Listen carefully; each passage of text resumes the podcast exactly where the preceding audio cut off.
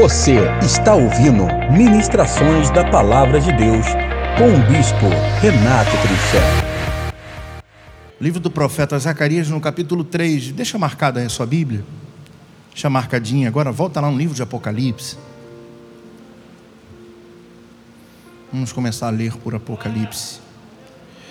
Quero que você fique atento a essa mensagem. Capítulo 5 do livro de Apocalipse. Não sei se você percebeu, mas essa é uma noite muito especial. No versículo 9 diz assim: E eles cantavam um cântico novo. Oh glória! Tu és digno de receber o livro e de abrir os seus selos, pois foste morto e com teu sangue compraste para Deus gente de toda tribo, língua, povo e nação. Tu os constituíste reino e sacerdote para o nosso Deus, e eles reinarão sobre a terra. Diga glória a Deus. Agora volta lá no livro de Zacarias, no capítulo 3. Achou? Deixou marcadinho? Agora fecha e vamos no livro de Isaías. É uma mensagem muito profunda. Isaías, no capítulo 11, olha o que diz a palavra, no versículo 1. Presta atenção. Um ramo surgirá do trono de Jessé, e de suas raízes brotará um renovo. O Espírito do Senhor repousará sobre ele. Espírito que dá sabedoria e entendimento, o espírito que traz conselho e poder, o espírito que dá conhecimento e temor do Senhor. Ele se inspirará no temor do Senhor. Não julgará pela aparência, nem decidirá com base no que ouviu, mas com retidão julgará os necessitados, com justiça tomará decisões em favor dos pobres. Com suas palavras, como se fossem um cajado, ferirá a terra com o sopro de sua boca. Matará os ímpios. A retidão será a faixa de seu peito e a fidelidade o seu cinturão. Diga a glória a Deus. Agora vamos lá no livro do profeta Zacarias. Um ramo surgirá no capítulo 3 do livro do profeta Zacarias, diz assim a palavra de Deus no versículo 8 e o versículo 9, diz o seguinte: Ouçam bem, sumo sacerdote Josué e seus companheiros sentados diante de você, homens que simbolizam coisas que virão. Vejam a pedra que coloquei na frente de Josué. Ela tem sete pares de olhos, e eu gravarei nela uma inscrição: declara o Senhor dos Exércitos, e removerei o pecado desta terra num único dia. Diga glória a Deus. Diga muito glória a Deus. Não, muito glória a Deus. Aleluia trazer um pouquinho da do contextualização histórica para que você possa entender, porque não é muito comum a gente falar ou ouvir mensagens sobre o livro do profeta Zacarias, mas Zacarias foi aquele que retornou após o exílio babilônico para reconstruir o templo. Zacarias, ele, estou falando do cativeiro babilônico que houve no Reino do Sul. O profeta Zacarias viveu em 520 a.C. Logo após o povo judeu ter retomado, retornado a Jerusalém do seu primeiro exílio à Babilônia. Naquela época que eles estavam retornando, o povo judeu estava reconstruindo o seu templo destruído. quando eles vão para a Babilônia, por três vezes Nabucodonosor, que era o rei da Babilônia, ele vai faz três deportações e da última vez ele destrói tudo. E ele leva o ouro, leva tudo que estava lá. O ouro que Ezequias guardou e, e as colunas do templo, e o, é tudo destruído. E quando eles voltam, quando vamos olhar pela ótica de Neemias e Esdras, que contam historicamente esse retorno, nós vamos observar que tudo estava destruído, que as portas fumegavam, os muros de Jerusalém estavam caídos, o templo arrasado, as casas destruídas. E eles voltam num contexto desse, onde havia necessidade de reconstruir, de recomeçar. Era necessário. O sumo sacerdote da época era um homem chamado Josué. Repita comigo, o Josué. Coloca isso bem em evidência na sua mente hoje. Josué. Sacerdote chamado Josué. E ele estava reiniciando a obra sacerdotal. Ele estava trazendo de volta o sentimento da adoração a Deus na sua própria terra porque eles haviam ficado 70 anos em Babilônia. E agora, no retorno, eles ficam desanimados, arrasados de ver tudo destruído. E quando vamos olhar na ótica é, espiritual, vamos ver que eles estão moídos por dentro, não só porque suas casas estão destruídas, mas eu imagino que na sua volta quando eles vêm voltando, eles vêm cantando um Salmo 126, que diz: Quando o Senhor restaura a sorte de Sião, ficamos como quem sonha, nossa boca se encheu de riso, e cantamos um novo cântico, aleluia. Mas quando eles se deparam com a realidade de como estava a terra, eles se abatem, e se abatem emocionalmente, espiritualmente também influenciado. Eles não estavam. E o sacerdote Josué, aquele que estava reiniciando a obra sacerdotal. Havia necessidade desse recomeço espiritual. Isso era extremamente necessário. E Zacarias, o profeta, ele estava fazendo uma parceria com seu amigo chamado Josué para essa reconstrução. O sumo sacerdote a conduzir ao povo judeu, não só a construir o templo, mas a volta da adoração, da ministração ao Senhor, da adoração a Deus, de todo o serviço sacerdotal, tinha que voltar. Quando eles constroem o templo, e quando eles constroem, reconstroem os muros e depois vão reconstruir as suas casas, o próprio profeta Ageu, ele vai falar para eles assim: olha, porque eles começam então a se empenhar na casa, e Deus levanta o profeta Ageu para falar: vocês estão cuidando da casa de vocês, mas o templo está derrubado. O templo está destruído e dá um despertamento, porque não, havia só, Deus não queria só que eles reconstruíssem as suas casas ou que estivessem com seus muros protegidos dos inimigos, mas sim que retomassem a sua vida espiritual. Esse era o mais importante, retomar a vida com Deus. E assim estava o que estava acontecendo. E eis que que Deus, através de Zacarias, disse acerca de Josué, e que nós lemos aqui. Deus falando com Josué, que era aquele, o sumo sacerdote, que estava diretamente envolvido na reconstrução da adoração de todo o sistema sacerdotal. E Deus fala com ele, vamos voltar aqui para que você possa entender, e diz o seguinte: Então o Senhor me falou, as, desculpa, capítulo 3, versículo 8 diz: Ouçam bem, sumo sacerdote Josué e seus companheiros sentados diante de você, homens que simbolizam coisas que virão, aleluia, coisas que virão. Trarei o meu servo, o renovo, aleluia. O meu servo, o renovo, e vamos ver em outras versões, que não é NVI, nós vamos ver que trará o ramo. Quando nós lemos o livro de Isaías, nós vamos observar que o ramo iria surgir no capítulo 11, trazendo vida.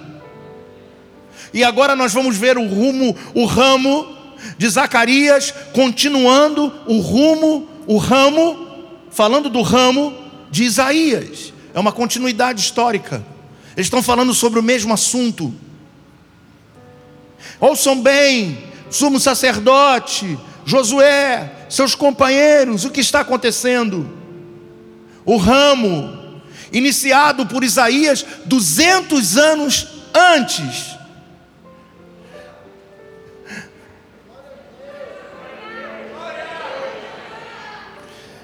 Zacarias prossegue com o ramo.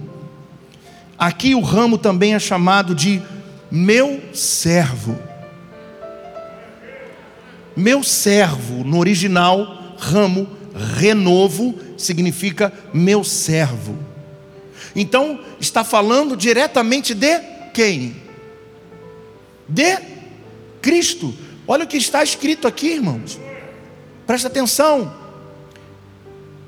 Deus está falando a Josué, está entregando algo profundo a ele. Ouçam bem, somos sacerdotes Josué e seus companheiros, homens que simbolizam coisas que virão, que estão por vir. Está falando de, da manifestação de Cristo, do renovo, do ramo. Do ramo de Jessé. É interessante observar que a gente, quando fala sobre o cego de Jericó, e quando ele grita: Filho de Davi, tem compaixão de mim. E nós falamos muito sobre ele gritar e Jesus ouvir, mas ele diz algo interessante: Filho de Davi, ele sabia da onde Jesus estava vindo. Ele era um ramo derivado do tronco de Jessé. Quando Jesus ouve aquilo, ele diz: Epa, epa, alguém teve a revelação de quem eu sou.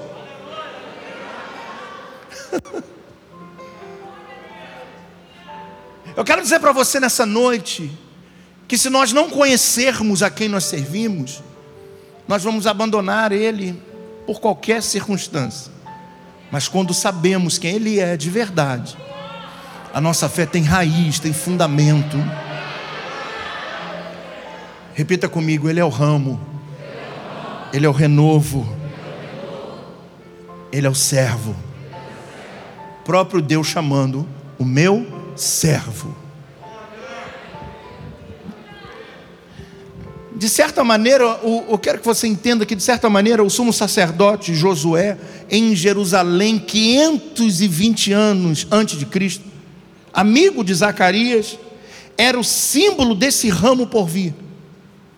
Porque o próprio Deus fala para ele que através dele iria manifestar coisas que estão por vir.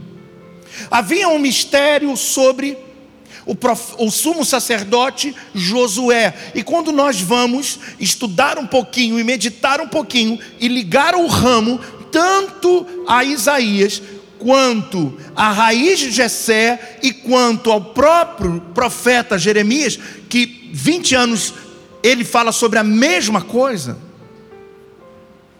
E nós vamos observar então a profundidade desse texto e o que isso tem a ver com Josué, o sumo sacerdote.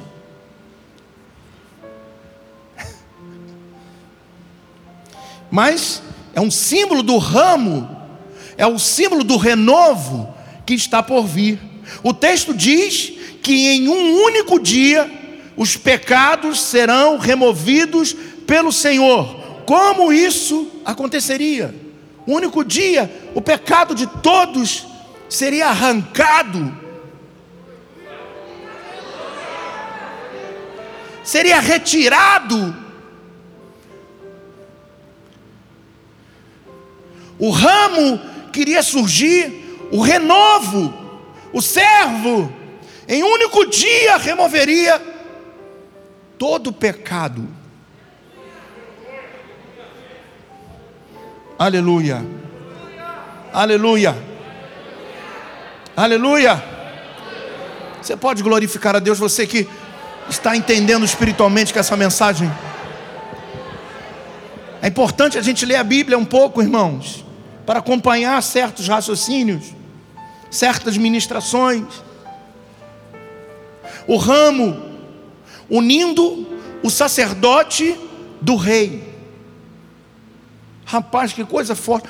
Zacarias, ele explica isso mais tarde, para entender, para nos fazer entender que precisamos saber que os papéis do sacerdote e rei eram estritamente separados no Antigo Testamento. O sacerdote era uma coisa e rei era outra coisa.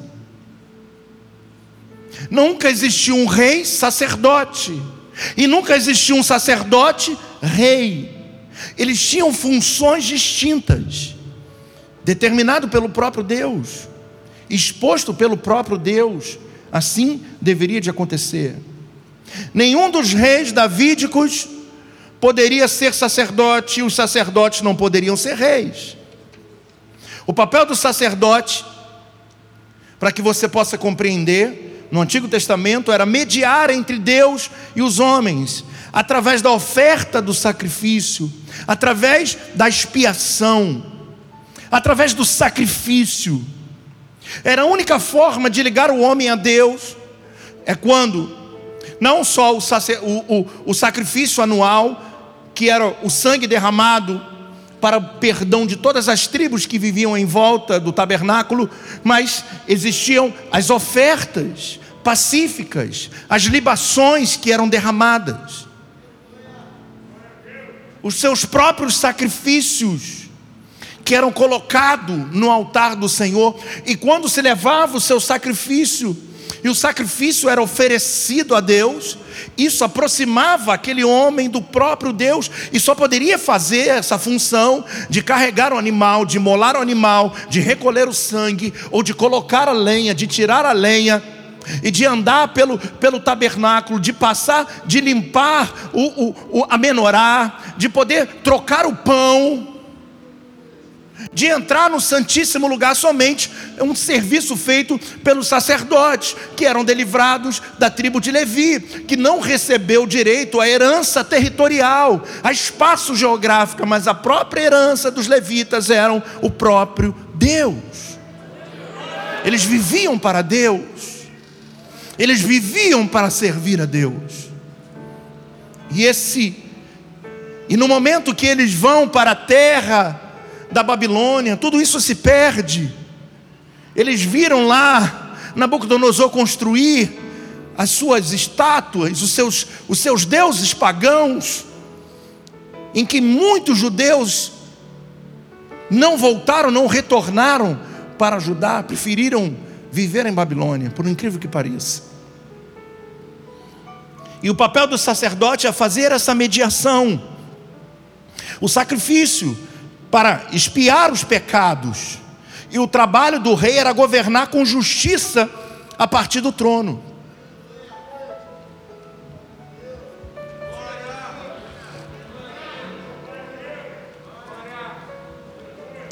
Repita comigo. A função sacerdotal eram dada aos levitas para intermediar o relacionamento do homem com Deus através do sacrifício. Mas a função do rei era reinar com justiça, governar com justiça o povo de Deus. Quando isso não linkava, Deus então usava os sacerdotes. E quando os sacerdotes perderam o poder de mediar isso, Deus levantou os profetas. E os profetas foram levantados por Deus para justamente despertar tanto o sacerdote como os reis. E os profetas surgem para fazer com que esse link funcionasse.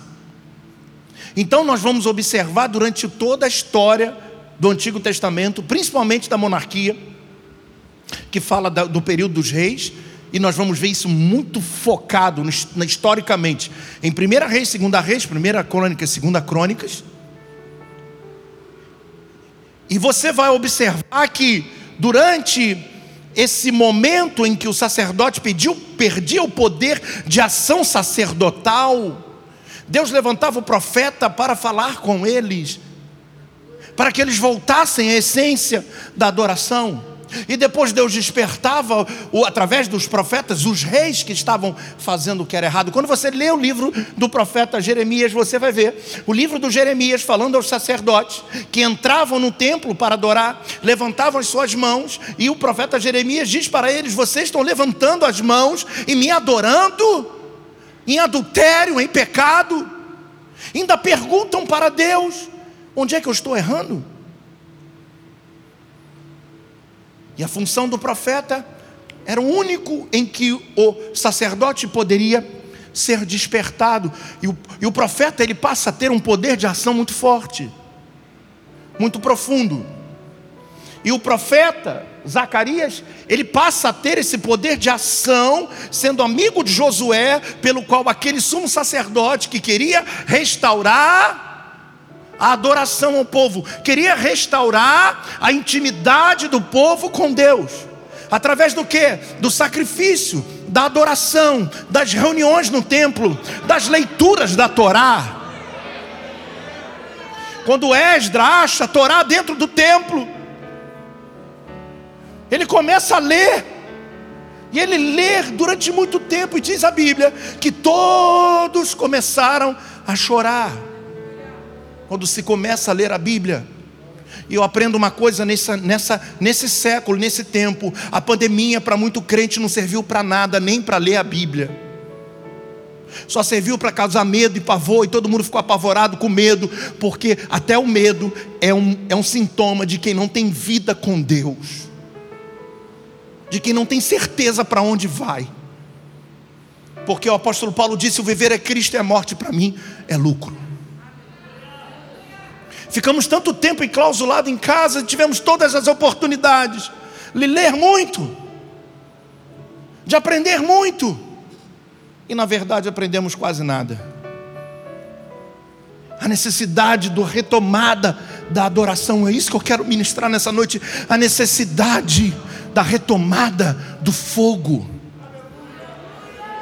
A necessidade de se colocar mais lenha no altar do holocausto porque tem muito pouco sacrifício.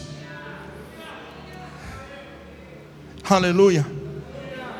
Diga glória a Deus. São duas funções distintas, repita comigo: rei e sacerdote são duas funções distintas. Mas diga para o seu irmão assim, olhando para ele, diga: Mas meu irmão, nós acabamos de ler há pouco tempo, no livro de Apocalipse, que Cristo nos tornaria reino e sacerdote. Então, se são coisas duas, duas coisas distintas, como as duas coisas apareceram juntas e ainda tem o direito de ser tanto rei de governo como sacerdote. Eita. Diga aleluia. Repita comigo, Deus quer falar comigo no profundo. Deus está falando comigo num profundo. Aqui no capítulo 6, vamos um pouquinho para frente, aqui no capítulo 6 do livro do profeta Zacarias, capítulo 6.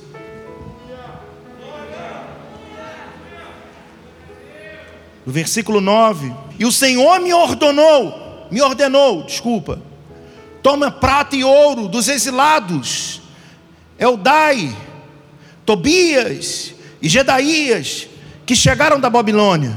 No mesmo dia, vá à casa de Josias, filho de Sofonias. Pegue a prata e o ouro, faça uma coroa e coloquem-a na cabeça do sumo sacerdote, Josué, filho de Jeozadak. Diga-lhe que assim diz o Senhor dos Exércitos: aqui está o homem cujo nome é renovo e ele sairá do seu lugar e construirá o templo do Senhor. Ele construirá o templo do Senhor e será revestido de majestade e se assentará em seu trono para governar. Ele será sacerdote no trono e haverá harmonia entre os dois.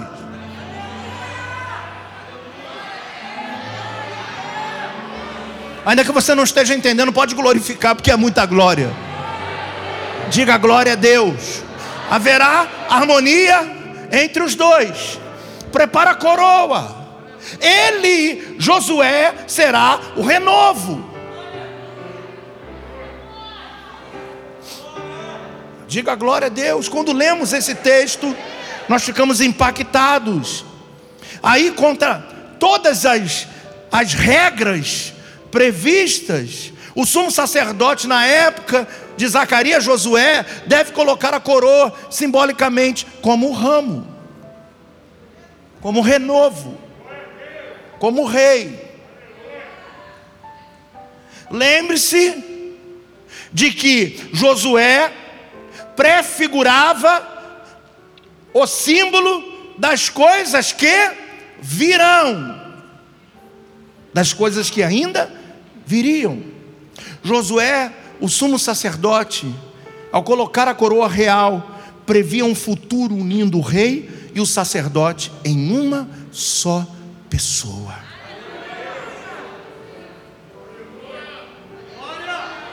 Um sacerdote no trono do rei. Meu Deus.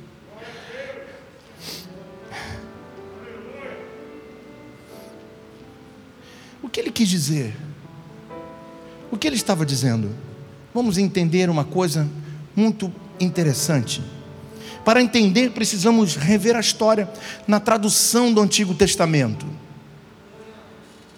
O Antigo Testamento original em hebraico foi traduzido para o grego em 250 a.C conhecido como a Septuaginta. Ainda amplamente utilizada, nós vimos como Cristo foi primeiramente utilizado na Septuaginta e seguimos aquela análise para Josué. Josué igual a Jesus. A palavra tem o mesmo significado. Ambos vêm do nome hebraico Yoshuva, Yoshua, que a gente fala Yeshua. Mas o hebraico significa Yoshuva. Mais ou menos isso que eu não falo hebraico. Então, mais ou menos isso. E como nós podemos ver na figura Josué, era uma transliteração para o português do nome hebraico original Yoshua. O quadrante mostra, eu quero que você entenda que mostra que Zacarias escreveu e falando Josué em 520 antes de Cristo em hebraico. E quando ele escreve a palavra em hebraico, ele escreve o original seria Yoshuva. Ele não, não seria Josué, como nós estamos lendo, mas a palavra Josué do original já vinha a revelação de que viria o Yeshua, Hamashia, o ramo, o servo, o renovo, a vida, o sacerdote, mas também o Rei dos Reis, o Senhor dos Senhores. Aleluia. Aleluia. Quando a Septuaginta foi traduzida para o, quando foi traduzida para o grego, o grego é traduzido para o português. E aí nós vamos ver que fala lesous no grego. É o mesmo que Jesus no português. E Jesus era, era chamado Yeshua em língua falada no hebraico, mas no Novo Testamento, em grego, seu nome está escrito Iesous, Jesus. Muda por causa da, da tradução, na mudança de tradução. Existem muitas palavras em hebraico, por isso, quando vamos estudar a Bíblia, nós precisamos de um dicionário em hebraico e de um dicionário em grego, porque existem palavras do hebraico que não se consegue traduzir para o grego. E existem palavras do grego que não se conseguem traduzir para o português e nem para o latim. Nós precisamos entender o sentido original.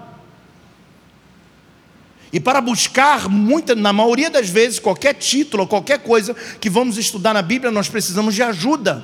para entender o sentido. E a palavra Josué significa Yeshua. Josué em hebraico significa Yeshua. Aliás, Josué em grego significa Yeshua em hebraico. Vocês estão compreendendo, sim ou não? Repita comigo: o profeta Zacarias escreveu Yeshua, mas quando a Bíblia foi traduzida para o, para o grego, recebeu a palavra grega: Jesus. E quando o profeta está falando, ele está falando de Josué, ele está falando de Josué, ele está falando de Yeshua.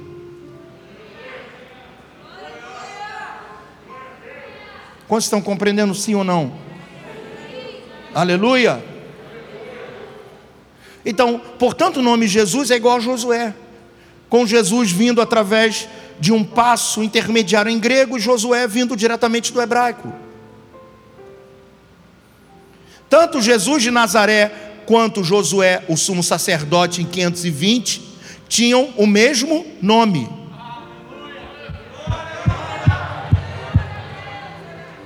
Então, dentro da própria tradução existe uma grande revelação. Pergunta para mim, bispo, onde é que você descobriu isso? De onde o senhor está tirando essa mensagem? Simples, de um dicionário. de uma interpretação de nomes. Nós vamos conseguir interpretar a história daquilo que o profeta está dizendo, porque ele é um profeta messiânico, ele está falando das coisas que estão por vir. Josué, como nós lemos que Zacarias escreve, está dizendo que ele representa as coisas que estão por vir. Naquele tempo, ninguém entendia porque ele chamou o profeta Josué Ninguém entendia porque Josué seria o rei, mas não estava falando do próprio Josué como sacerdote, está falando daquele ramo que ele representava. Diga aleluia. Repita comigo: Jesus, Yeshua, Josué, ele é o ramo, ele é o próprio ramo. E agora nós vamos conseguir entender que a profecia de Zacarias faz sentido. E esta é uma predição feita em 520 antes de Cristo. Eu quero dizer uma coisa para você que talvez hoje nessa noite esteja vivendo momentos difíceis da sua vida e perguntando e se perguntando: eu devo continuar confiando em Deus?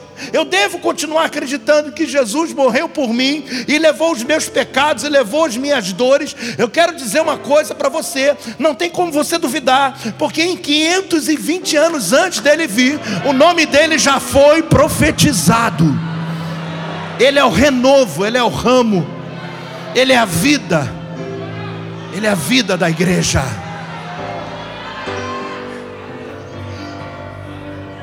A sua vinda já tinha sido profetizada.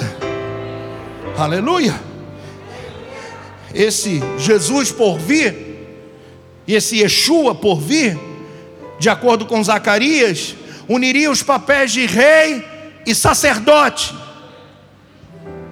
que são papéis distintos. E eles agora seria tanto rei como sacerdote. Quando vamos ler o livro de Hebreus, quando não temos uma, uma clareza do que significa graça, e quando não temos uma clareza do que os profetas profetizaram a respeito de Cristo, a respeito do ramo, da raiz de Jessé, nós vamos, não vamos entender o livro de Hebreus, porque o livro de Hebreus diz que ele foi o sumo sacerdote. E como pode? Porque se ele foi o próprio sacrifício de Deus, se ele foi o sacrifício de Deus, quem levava o sacrifício era o sumo sacerdote. Repita comigo: só o sumo sacerdote poderia entrar no Santo dos Santos, só ele podia levar o sangue. Se Jesus é a oferta, como é que a oferta vai se levar sozinha? Como é que ele pode ser o próprio sacrifício e também o sumo sacerdote? Como é que ele pode carregar ele e dizer: Eu sou o sumo sacerdote e eu sou a oferta? Não tem sentido. Mas a Bíblia diz, e os escritor Hebreus diz no capítulo 9, que ele foi o grande sumo sacerdote. Então repita comigo, como entender isso? E eu vou te explicar. A oferta, para ele ser o sumo sacerdote, ele tinha que levar a oferta. Agora preste atenção nisso. Quando Jesus, depois de haver ceado, como nós vamos ceiar aqui, estava no Monte das Oliveiras, ele canta um hino, e ele vai para o Getsemane, e ele vai orar e leva os seus discípulos com ele. E quando ele vai na sua primeira oração, e eu vou tipificar, porque você vai entender que aqueles três momentos de oração representavam os três níveis do tabernáculo. Quando Jesus vai com todo mundo, e todo mundo poderia entrar, que representa o arraial, onde todos poderiam ir. E ali ele fala: vocês ficam aí, que eu vou orar. E ele ora, e quando volta, eles estão dormindo. Jesus então diminui a quantidade que vai para o segundo para o segundo estágio da sua oração. E aí eles estão indo para o lugar santo.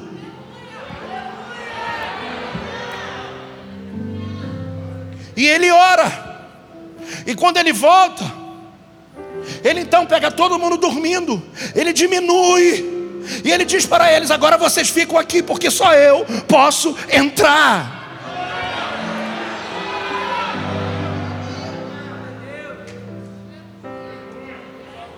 Tipificava o tabernáculo.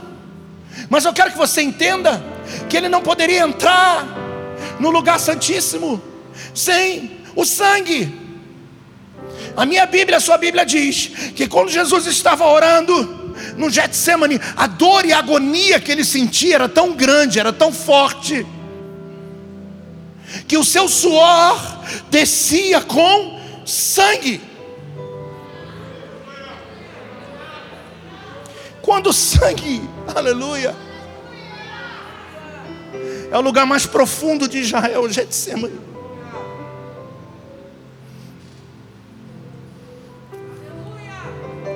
Quando ele chega e o suor desce com gotas de sangue, e o sangue cai na terra. Ele entrega a vida dele. Quando ele vai e volta e está todo mundo orando, todo mundo dormindo, ele diz assim: Agora eu posso entrar no lugar santíssimo, porque eu já tenho sangue para levar. Ele entra no santíssimo lugar e ele ora, fala: Se possível, afasta de mim esse cálice. E Deus não fala nada.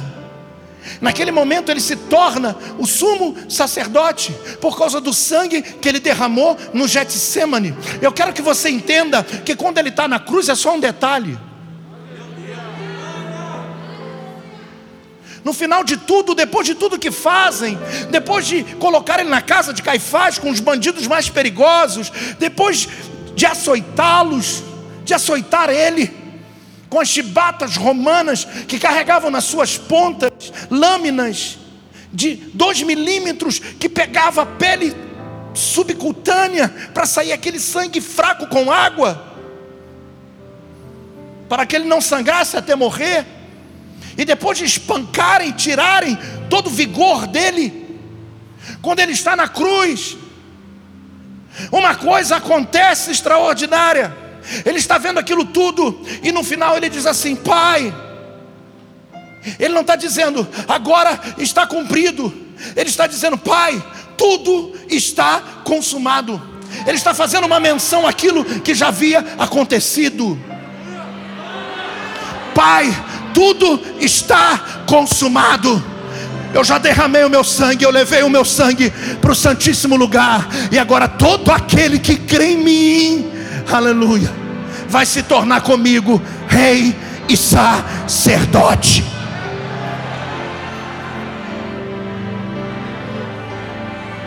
A ti entrego o meu espírito. O plano perfeito. Eu estou escutando glória a Deus lá na galeria. Eu estou escutando um glória a Deus daqueles que estão entendendo o que Deus tornou você, o que o sacrifício tornou você. Você não é qualquer pessoa. E quando lá em Atos, no capítulo 1, diz que depois de haver 40 dias reunido com seus discípulos, ensinando acerca do reino de Deus, já ressurreto. E diz a Bíblia que ele foi assunto aos céus, está sentado à destra de Deus, reinando em glória. O sacerdote se tornou o grande rei. Aleluia. Aleluia. Diga aleluia. Aleluia. Então repita comigo: quando eu entreguei minha vida a Jesus, quando eu nasci de novo, não foi só para melhorar o casamento, não foi só para ficar curado do coronavírus, não foi, não foi só para tirar os meus medos, os meus temores. Quando eu entreguei minha vida para Jesus, eu assumi uma nova identidade. E essa nova identidade diz que é quando eu estou nele, ele me constitui, quer dizer, ele me dá o direito, ele me impossa. Quando você vem cá, pastor, vem cá, pastor, aqui, corda, isso, aqui na frente. Quando ele diz, repita comigo: Senhor Jesus, eu entrego a Ti a minha vida, eu quero ser um novo homem. Escreve meu nome no livro da vida. Oh, aleluia. Naquele momento, Deus, Cristo, o constitui reino e sacerdote.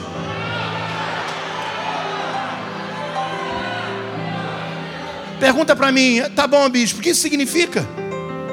Fala, fala! Depois você vai na cantina, fala bem alto. Significa, pastor, que você tem o direito de reinar sobre a terra. Deus te deu o direito de governo.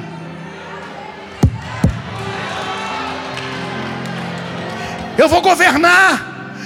Eu não vou servir ao dinheiro. O dinheiro para mim é para mim servir, mas eu não vou servir a ele. Eu vou governar. E eu vou declarar na minha casa que aqui na minha casa só entra a glória de Deus, a bênção de Deus. A tua palavra, como governo, tem poder no mundo espiritual. Diga aleluia. Diga aleluia. Diga aleluia. Diga glória a Deus. Repita comigo: Cristo me constituiu, me constituiu, me empossou, me deu direito, me ordenou a rei e a sacerdote.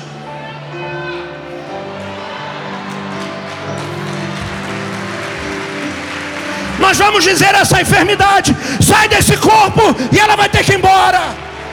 Nós vamos dizer ao diabo: até aqui você veio, mas daqui em diante você para, e ele vai ter que fugir de você, porque você é reino com ele. Oh, glória a Deus! Oh, glória a Deus! Igreja, adore o seu Deus que te constituiu rei e sacerdote.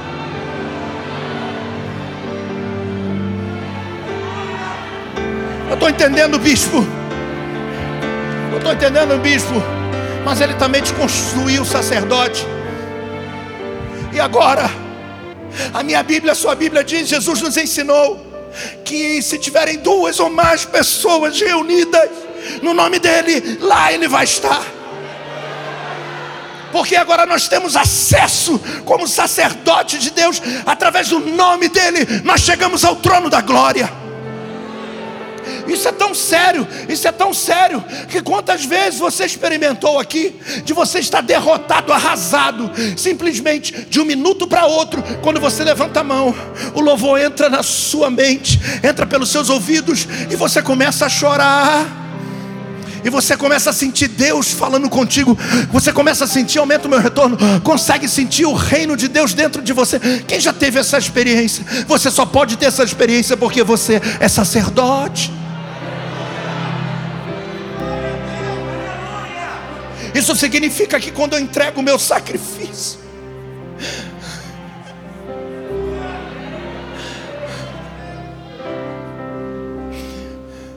eu não entrego o meu sacrifício, eu entrego o meu sacrifício como sacerdote. E Deus vem e cheira aquela fumaça.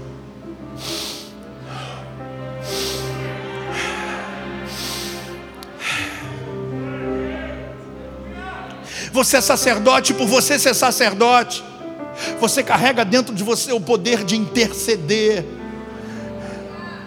E quando existe alguém que fala assim, ora por mim, e você pega a tua boca, abre, e você diz para essa irmã, através de um zap, seja o que for, ou através de uma oração na igreja, e você manda uma mensagem para ele dizendo: Irmão, eu quero orar por você, Senhor, visita ele agora, Espírito Santo de Deus, você está trazendo Deus para dentro de um aplicativo, você não está entendendo? Quando a pessoa abre o áudio e aquela palavra começa a entrar no ouvido dela, ela começa a sentir a libertação, ela consegue sentir o poder. Por isso, porque você é um sacerdote empossado por Deus. Diga para o seu irmão: alguém pode ter dito, em algum momento da sua vida, que você não era nada, mas eu te digo pela palavra de Deus você foi constituído, empossado por direito do sacrifício da cruz. Você é reino e você é sacerdote. Você pode, você é capaz, você pode, você é capaz. Você pode, você é capaz. Um dia, eu não lembro qual ano agora, eu estava dentro de um ônibus em Jerusalém. Não é muito comum acontecer isso lá, mas havia um engarrafamento. E eu parei em frente à praça, que era o pórtico da entrada do templo de Herodes. E é uma praça bem grande, onde ficam muitas pessoas.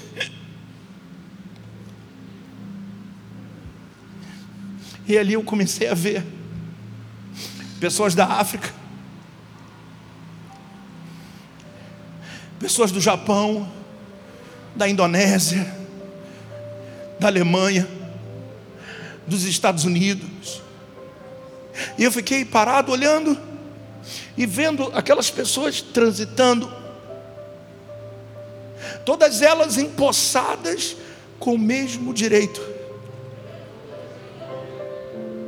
E Deus me fez lembrar de Apocalipse, no capítulo 5.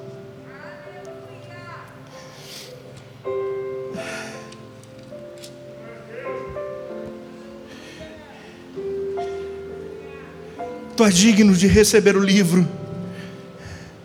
E cantavam um cântico novo.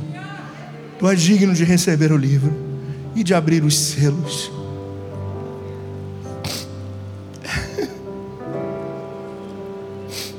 Pois foste morto e com teu sangue compraste para Deus gente de toda tribo, língua, povo e nação.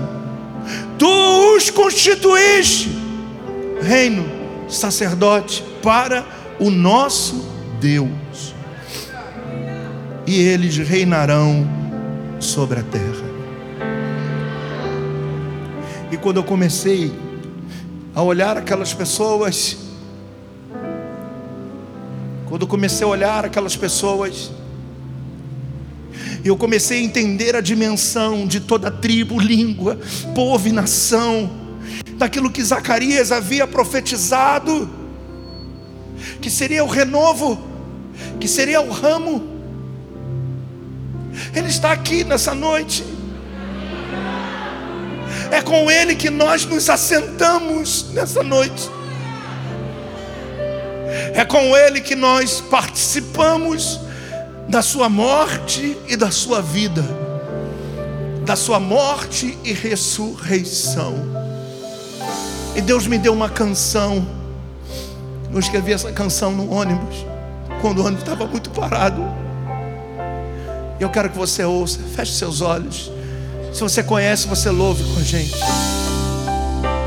Aleluia.